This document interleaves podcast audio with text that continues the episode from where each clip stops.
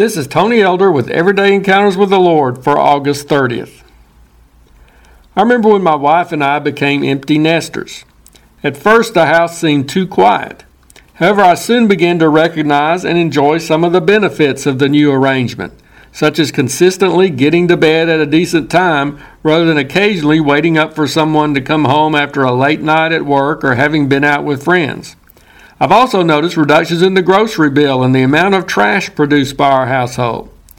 I thought I was doing well handling the new situation until my wife had to go out of town for a few days.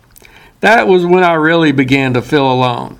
It wasn't just the quietness, but a coinciding struggle over maintaining a sense of purpose. Why cook a meal just for me?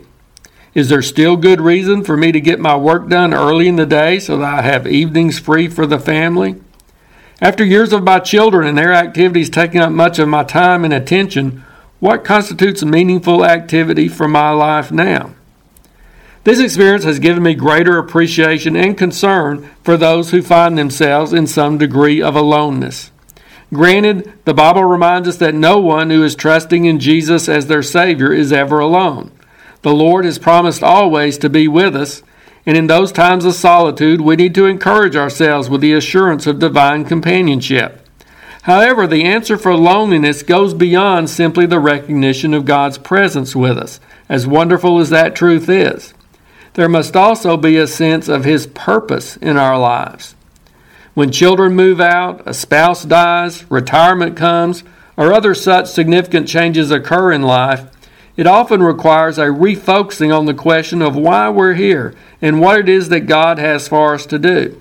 It may mean shifting gears in some aspects of our lives. There are those who choose to respond by some degree of isolating themselves or by idling their time away in front of a television. But others wisely see an opportunity to accomplish things that they couldn't previously because of those work or family restraints. Now they can get some of those special projects around the house completed. They can read and study the Bible more thoroughly or spend more time in prayer. They can cultivate a closer relationship with their Heavenly Father. They can volunteer to help out at church or in other good community organizations. A nursing home is often a setting ripe for loneliness. Residents have left their own homes, may have less contact with family and friends, and are usually elderly or otherwise limited by physical ailments.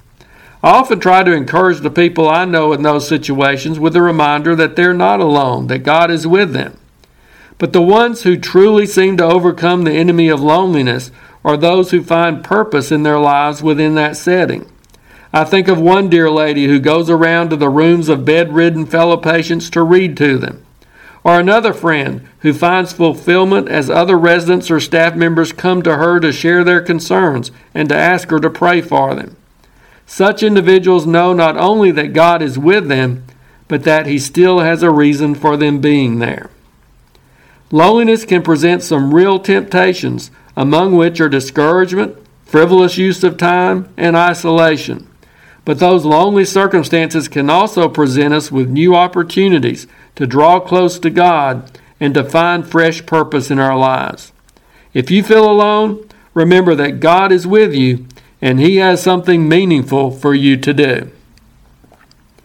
If you're interested, Everyday Encounters with the Lord is available in both book and ebook formats.